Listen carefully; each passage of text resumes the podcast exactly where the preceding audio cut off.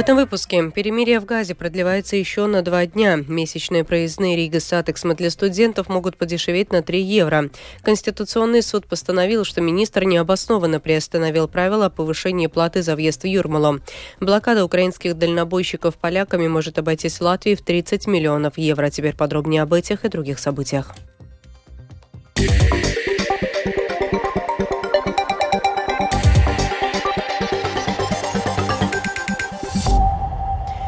Начну с зарубежных новостей. Катар объявил о достижении соглашения о продлении гуманитарного перемирия в секторе Газа еще на два дня. Катар объявляет, что в рамках продолжающегося посредничества была достигнута договоренность о продлении гуманитарного перемирия в секторе Газа еще на два дня, говорится в заявлении представителя катарского МИД Маджета Аль-Ансари, размещенном в соцсети X.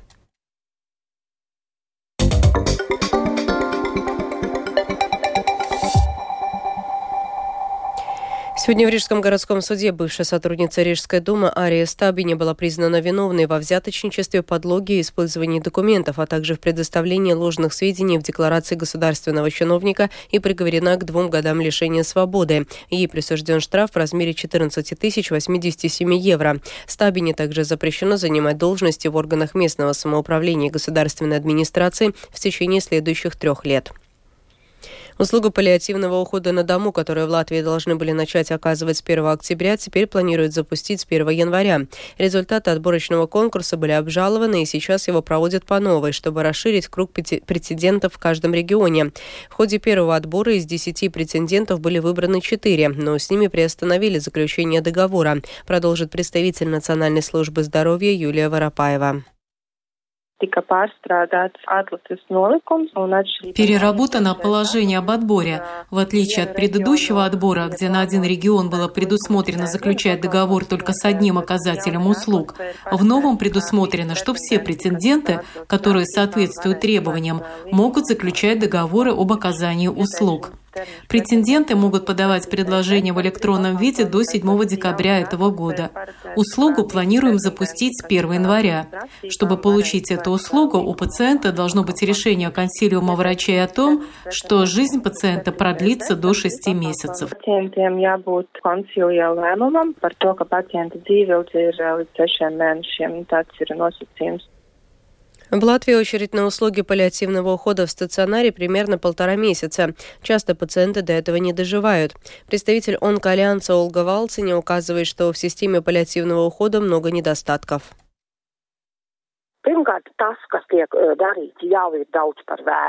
Во-первых, все это запоздало.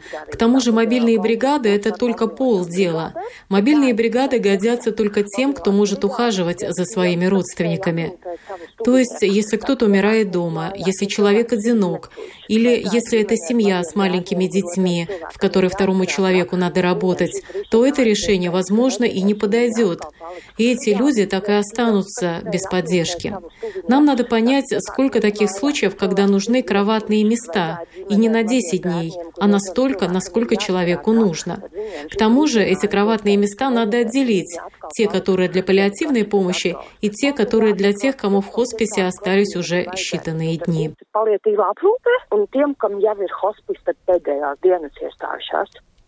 Национальная служба здоровья подсчитала, что паллиативную помощь на дому получит около 2800 пациентов в год.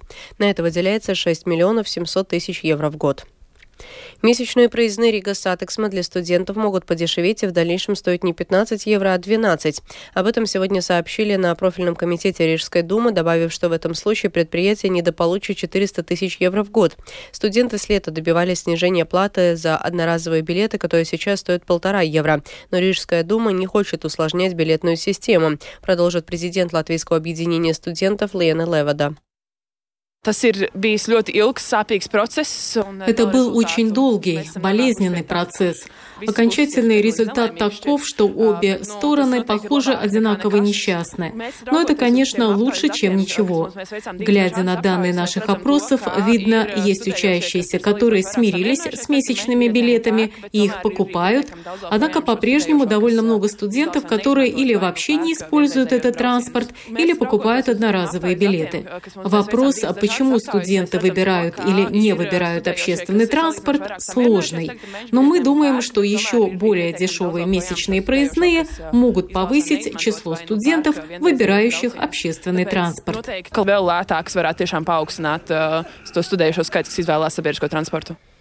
Свое мнение о компромиссе, предложенном Рижским самоуправлением, 12 евро за месячный студенческий проезд на проезд транспорте Rīgas satiksme, до 7 декабря можно высказать на сайте Думы в разделе «Normatīvie akti un projekti».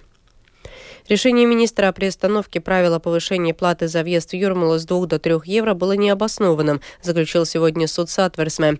Таким образом, больше не существует ограничений для того, чтобы юрмальское самоуправление могло взимать большую сумму за въезд и делать это на протяжении всего года. Подробнее об этом в сюжете Михаила Никулкина.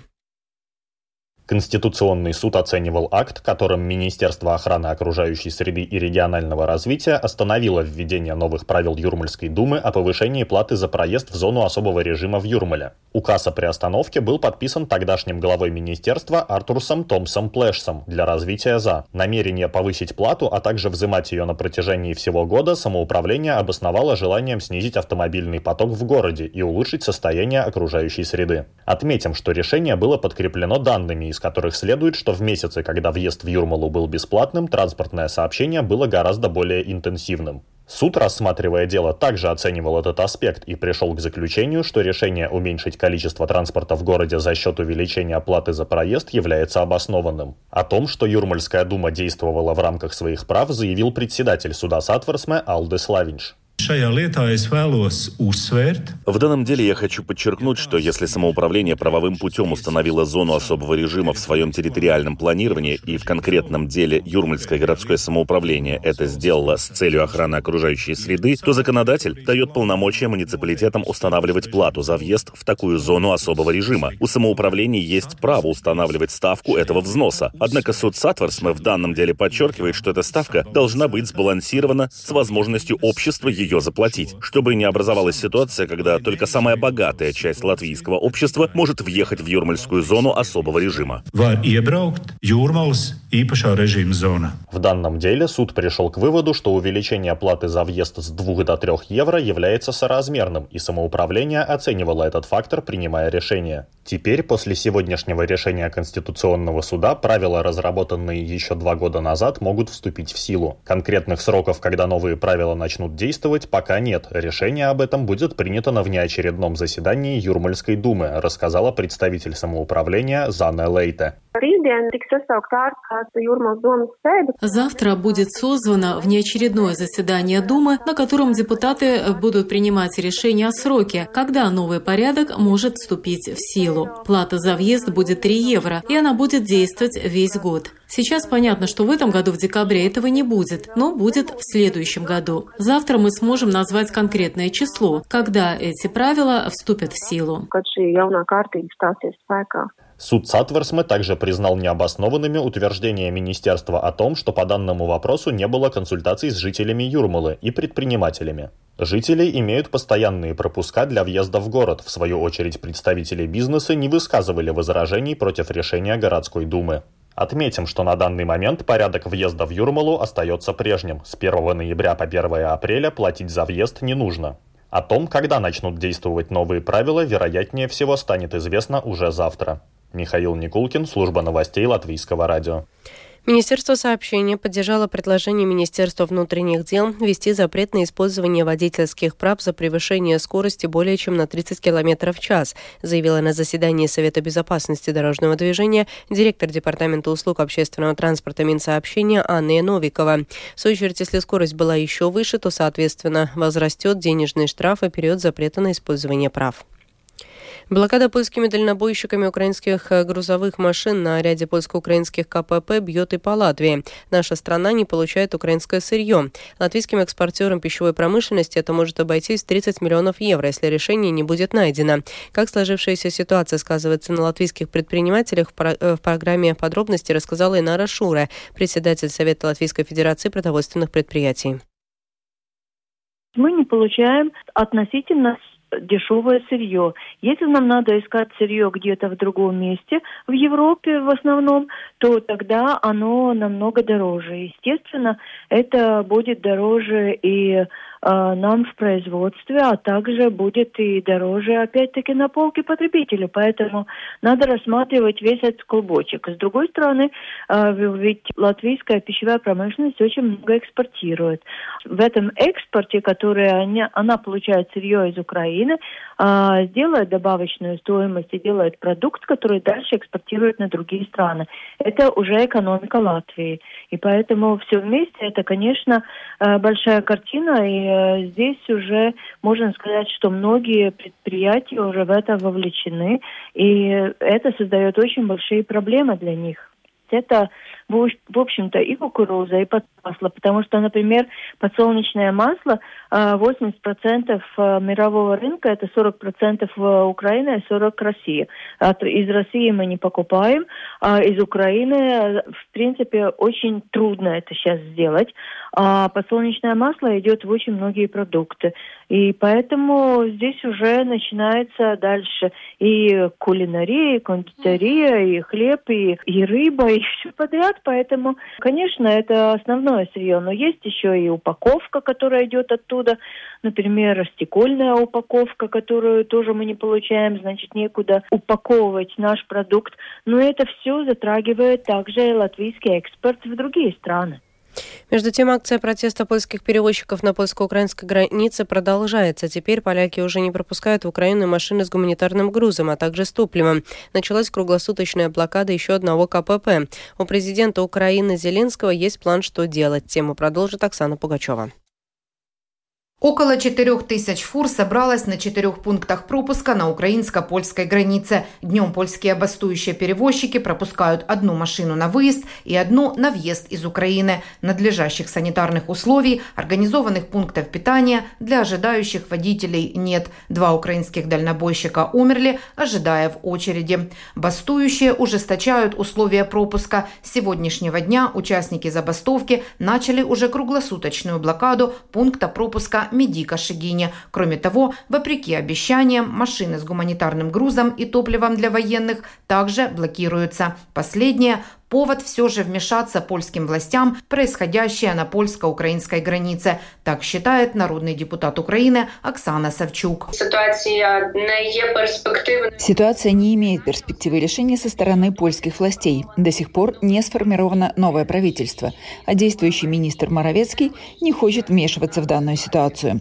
Однако повод вмешаться есть. С польской стороны позволяют себе не пропускать гуманитарные и опасные грузы.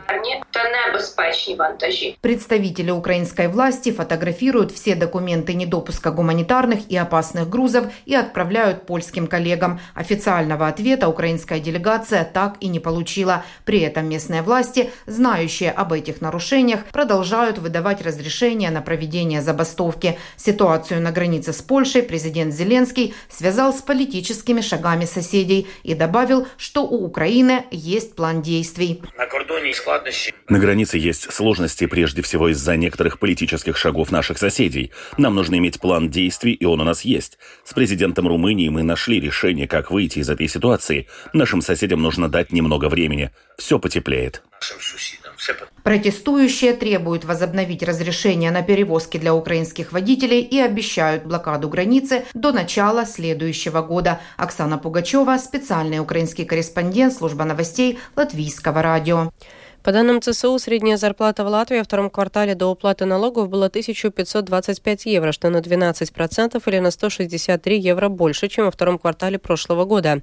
Средняя зарплата на руки – 1114 евро. Как поясняет Центральное статистическое управление, зарплата после уплаты налогов определила инфляцию всего на 1,1 процентных пункта, а это свидетельствует о снижении покупательской способности.